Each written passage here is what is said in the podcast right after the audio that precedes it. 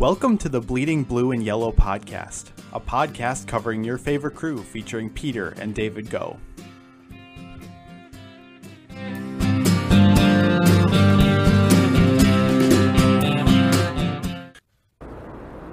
Hey everyone, welcome to episode 8 of the Bleeding Blue and Yellow podcast. David and I are very excited today to cover some actual baseball that has happened.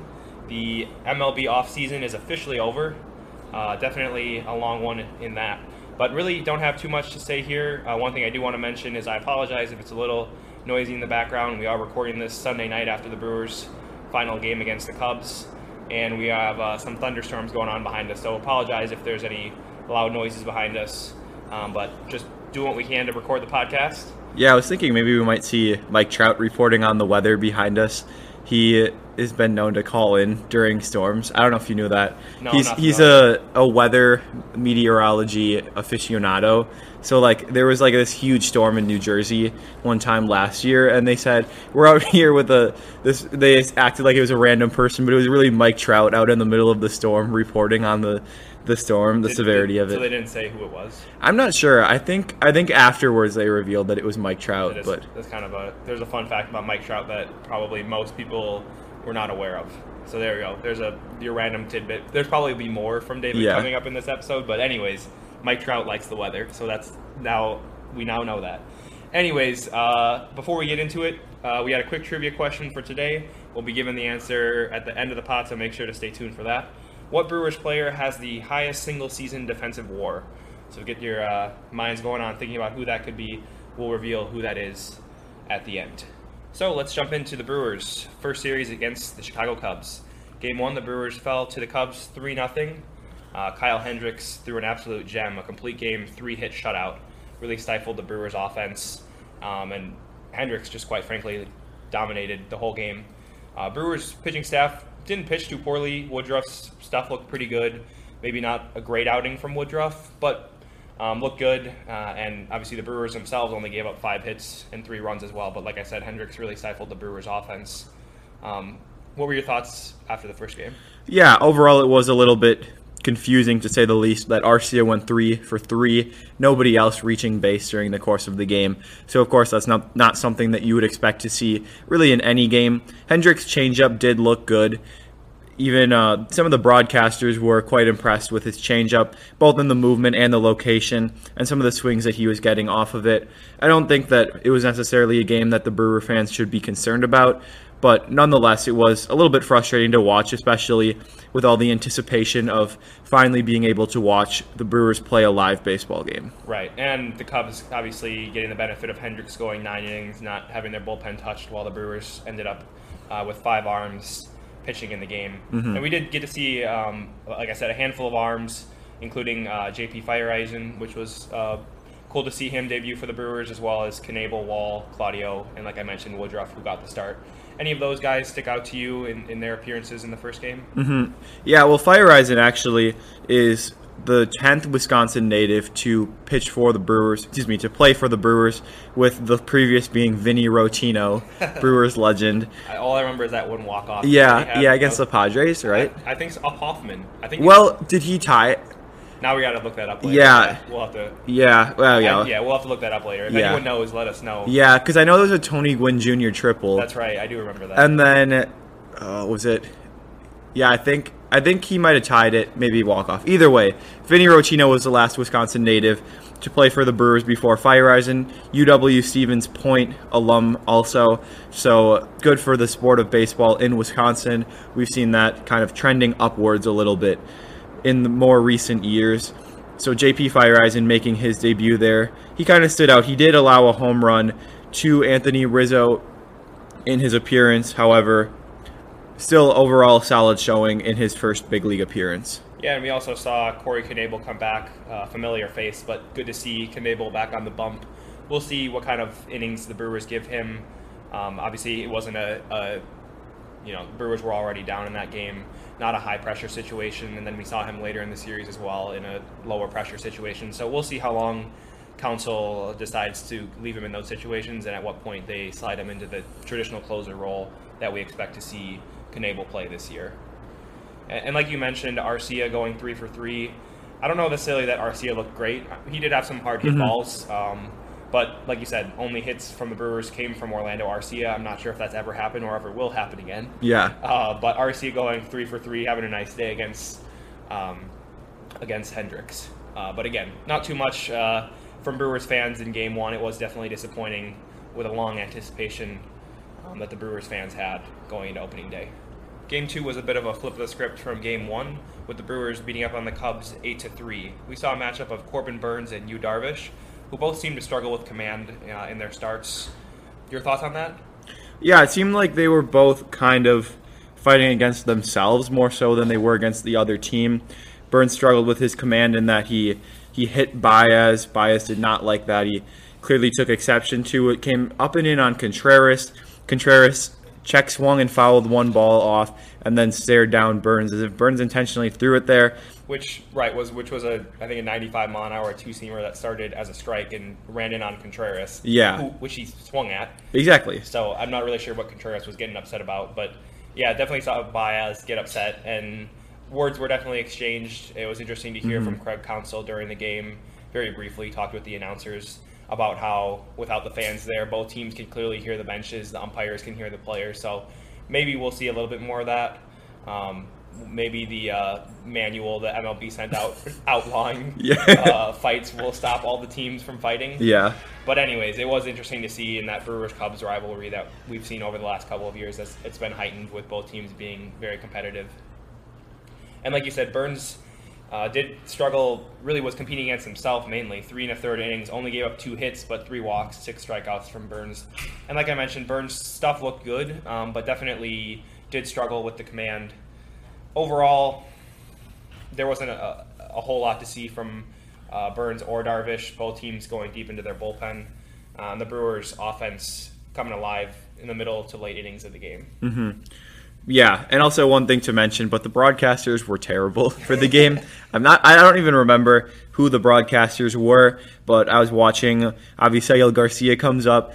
Yeah, the, the Brewers acquired Avisail Garcia from the White Sox, and he will be platooning behind the plate with Manny Piña. Clearly not the case. And then there were. Oh yeah, they they went to a game break with the Dodgers Giants, and announcer just pauses and says, "Yeah, the the Dodgers are very good, and the Giants are not."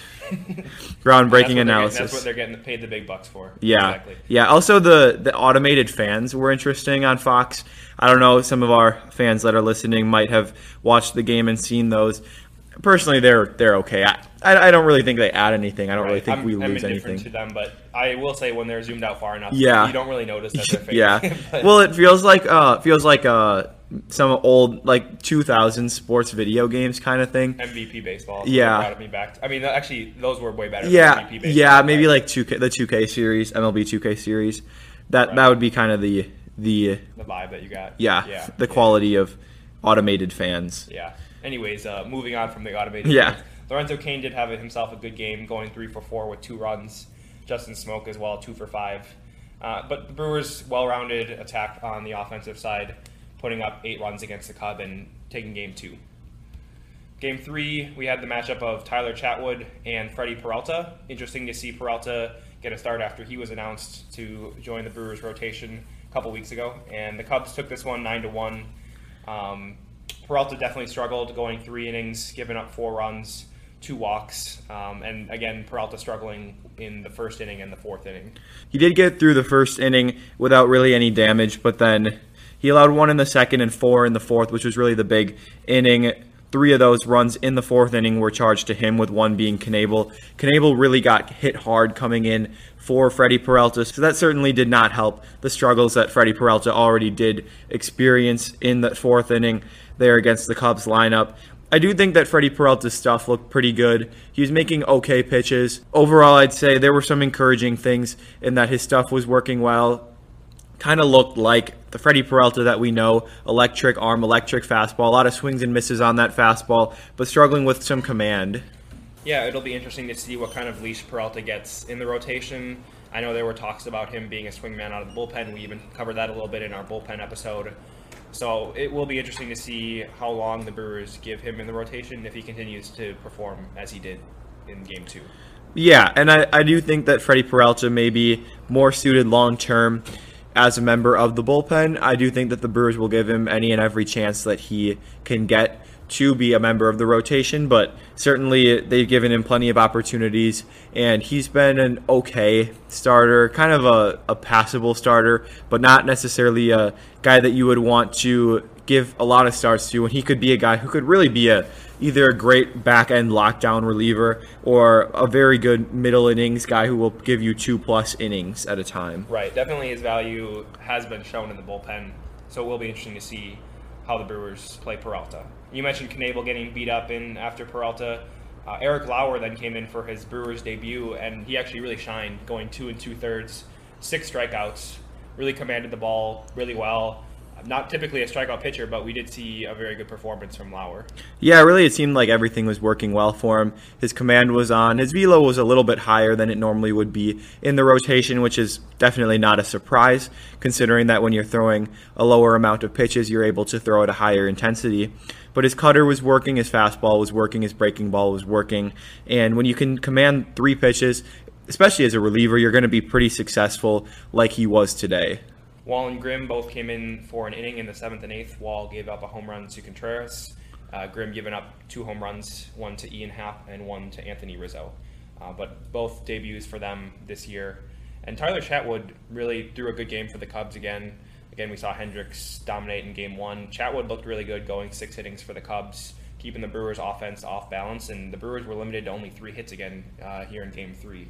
Game three, the offense seemed kind of similar to how it was in game one.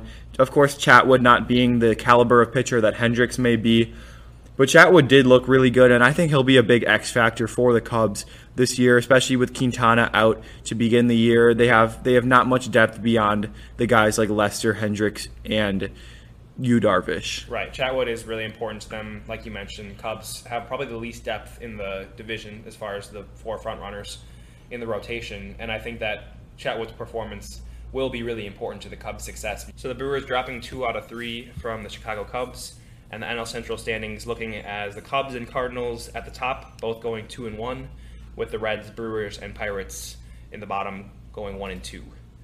And our first takeaway from the series, like we mentioned, Eric Lauer uh, was definitely a bright spot that we saw in Game Two, going two and two thirds innings. What can we expect from Lauer going forward? I think a solid four starter type. I do think that Lauer will join the rotation at some point. Freddie Peralta does not seem like he'll be there to stay long term, and they're already lined up kind of in that same spot. Once Lauer is stretched out, I do think that Lauer will be regaining his rotation spot with potentially Freddie Peralta moving to the bullpen. And there are a couple options too. Burnes, of course, didn't look great. I would think that they'll probably give Burnes maybe a little bit longer of a chance in the rotation than Freddie Peralta. So Peralta would likely be the one to uh, move to the bullpen if when Lauer is ready. Uh, but they do have other options as well if Peralta is able to turn it around. Another takeaway from the series was the Brewers' stuff. Uh, the pitchers didn't necessarily perform great, obviously giving up a lot of runs in games one and three, but um, definitely saw a lot of big arms, good stuff overall. Uh, it'll be obviously seen as we progress through the season whether this correlates with wins, but definitely big arms coming out of the bullpen um, looking good overall. Yeah, I'd certainly agree with that. Bobby Wahl was certainly one guy that I thought looked very good outside of Lauer, like we mentioned before. Wahl with that good fastball curveball combination does mix in a slider occasionally. And then some other guys like Woodruff, of course, being from the starting rotation. He's a guy who's got great stuff, and that's not something that's necessarily news. Yeah, Woodruff stuff looked good in game one. John Smoltz even mentioning that Woodruff is his Cy Young pick for 2020, and will be definitely excited to see what kind of season Woodruff can put up. Yeah, and the third takeaway that I, I really drew out from the series was not necessarily about the Brewers, but the Cubs, and they're still a dangerous team. Last year they underperformed, especially in the second half. They're kind of falling off out of the playoff picture, but they do still have a very good top of the order. Maybe not the modern day murderer's row like the announcer said on Saturday, but they do still have Bryant, Rizzo, Baez, Schwarber, at the top four spots in the order with Contreras and some guys behind who will help those top four. And they've got a good starting rotation with, with some okay guys in the bullpen. I do think that especially the Cubs need to stay healthy more so than any other team if they do want to contend. And I think overall for the NL Central, the expanded playoff format will help for more NL Central teams to make the postseason. Absolutely agree with that. Yeah, the increased playoff teams definitely will favor the NL Central among the NL teams, or uh, excuse me, the NL divisions. Um, and the Cubs, I do think, will have to make some changes during the season, looking at making some additions to either the bullpen, which you mentioned may have some weaknesses, as well as the DH spot. I think they definitely have some room, room for improvement in the DH role when you look at the Cubs compared to some of those other NL Central teams. Yeah, and one of those teams that could benefit from that is the Pirates. It is still unlikely that they make the postseason, but we, the Brewers will see the Pirates this week at PNC Park in Pittsburgh.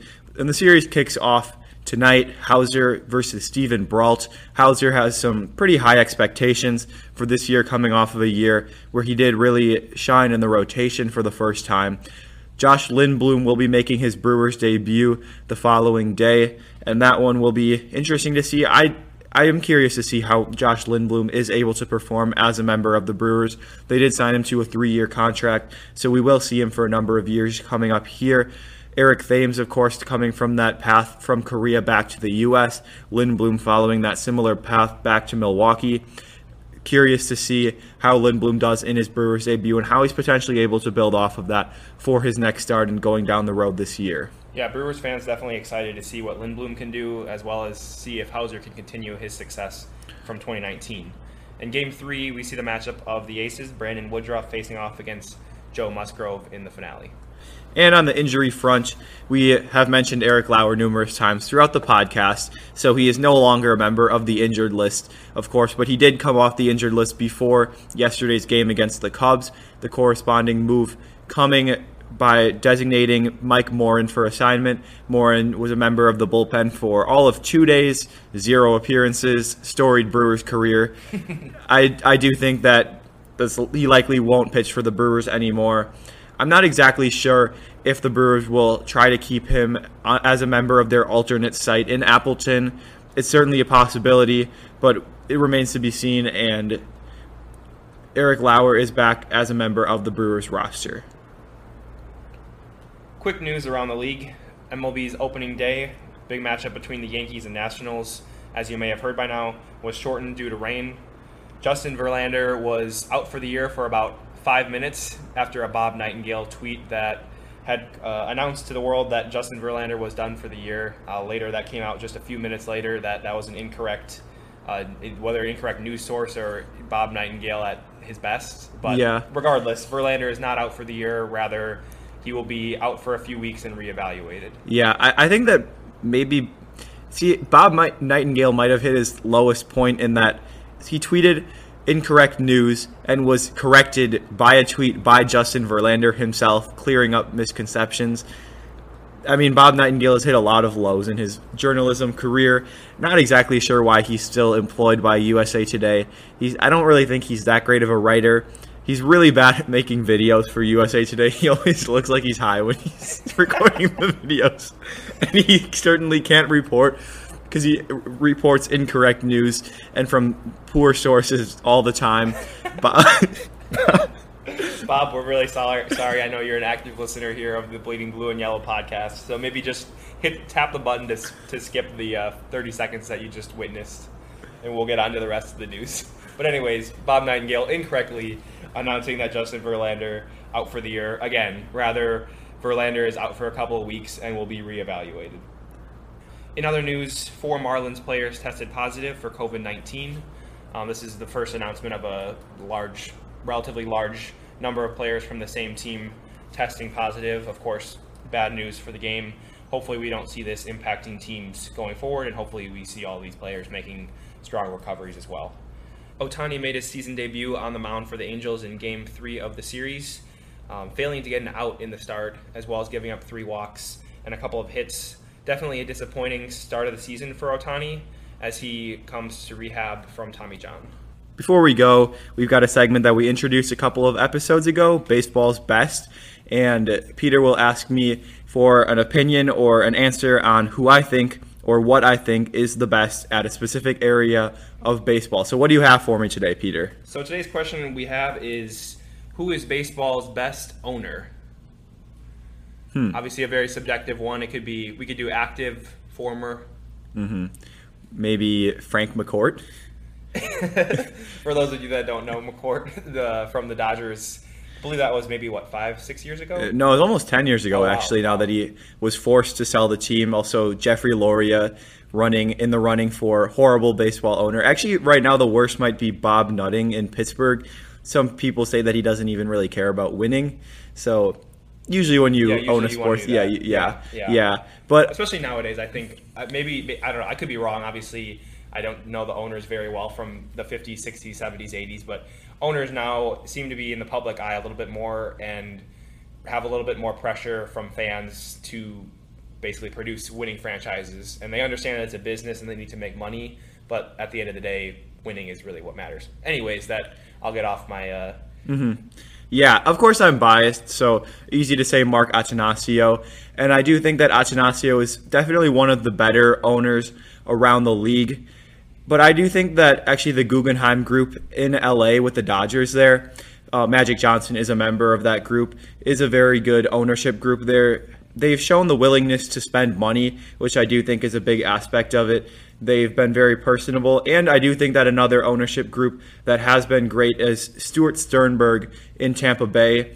Now, Sternberg has been a little bit controversial in the area because he has shown willingness to move the team potentially to Montreal, whether it's for a full season or for just half of a, a season, and with the other half coming in Tampa Bay. Of course, if you are from that area, you do not like to see an owner potentially doing that. He did take over for Vince Naimoli in around 2005, and I think that the big difference there was that Sternberg was a lot more personable. Naimoli would just fire people randomly. He would be dissatisfied and, and fire people. Bad fan experience. And Sternberg really turned around that organization along with Andrew Friedman, some of the other guys in the executives and the manager, Joe Maddon, who took over. But I think Sternberg is a terrific owner as well. So I would probably say Sternberg for the low market teams, the small market teams, and then the Guggenheim group for the big market teams. It's a little bit important to differentiate because there are a few some different objectives as far as being a good owner in those two scenarios. Absolutely, definitely varies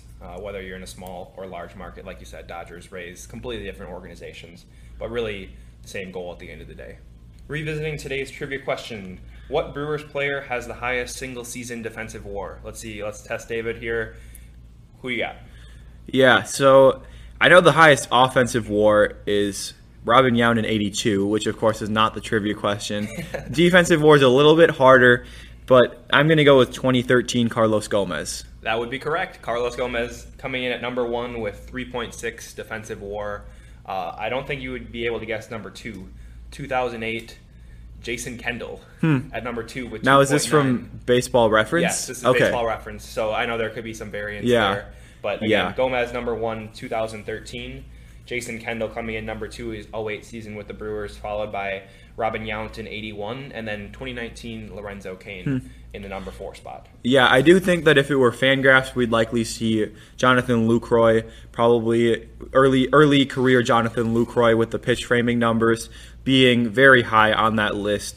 Kendall uh, was a very good receiver, but he's also later in his career, likely not quite as good, but a very good de- defender traditionally, and still even by some of the other numbers like we see here, defensive war from Baseball Reference. Jason Kendall was a very good defensive player. I think Gomez really had that outstanding peak where he was maybe the best defensive player in baseball. He led actually all of the National League in wins above replacement that year, offense and defense and base running combined. Yeah, Gomez really had. I mean, he was in the MVP voting. Uh, He received some Mm-hmm. votes for the MVP, and I still think he was underrated for that season that Gomez had. He was Mm-hmm. very, very good. Uh, just a, a really a five-tool player that did it all for the Brewers, and a, and a very exciting player to watch as well. And just to revisit what we were talking about earlier with Vinny Rotino, looked up the game that we were talking about against the Padres earlier, and that game was September 29th of 2007. Vinny Rotino hit a walk-off single, scoring Ryan Braun actually off of Joe, Joe Thatcher in the 11th inning against the Padres, and that was following a comeback off of Trevor Hoffman to tie the game in the ninth inning. That was probably where Gwynn Jr. would came in in the ninth. Yes, Yeah. I believe so. That was the highest win expectancy swing of the game. He hit a triple, scoring Corey Hart to tie the game. That was actually the first Brewer game that I remember being at I remember sitting on the first level of Miller Park back before first level, lower level tickets cost a fortune. And Trevor Hoffman was coming into the game. My dad said to me, Yeah, the Brewers really don't have any chance to win this game. Trevor Hoffman is arguably the greatest closer of all time. And Hoffman comes in, blows the lead, and the Brewers end up winning by none other than Tony Gwynn and Vinny Rotino as the key contributors.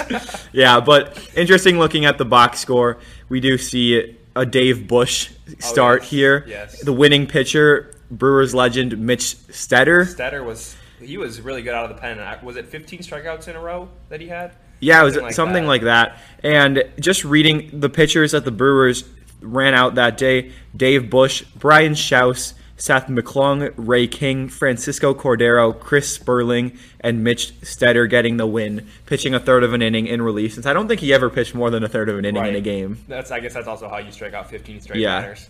If you were at that game, make sure to you got to tweet at us again. That's at Brewers Podcast, also on Instagram as well. Um, but definitely let us know if you happen to be at that game back in 07. But it's good, good Brewers memory right there.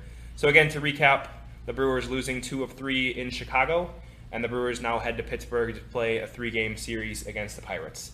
Thanks for listening to this episode, and go Brewers! Thank you for listening to this episode of the Bleeding Blue and Yellow podcast. We'd appreciate if you subscribe, rate, and review our podcast. Make sure to check out our blog at bleedingblueandyellow.wordpress.com and connect with us on Instagram and Twitter at Brewers Podcast.